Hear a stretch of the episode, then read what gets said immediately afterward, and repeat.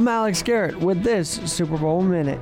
You know, my girlfriend and I visited Los Angeles last year, and we got a chance to experience the Hard Rock Cafe Los Angeles style. So, if you're in the area this weekend and perusing the Hollywood Boulevard and hanging out in LA for the Super Bowl, Burrow's Bengals and the Rams, second team in a row where the home team is actually the host city in the Super Bowl.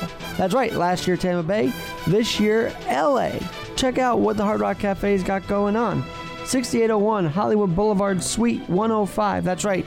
On the Walk of Fame, you can have a bite as well at the Hard Rock Cafe, Los Angeles. In fact, I'm wearing their pullover right now.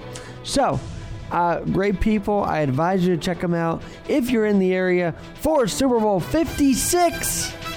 I'm Alex Garrett with that Super Bowl Minute.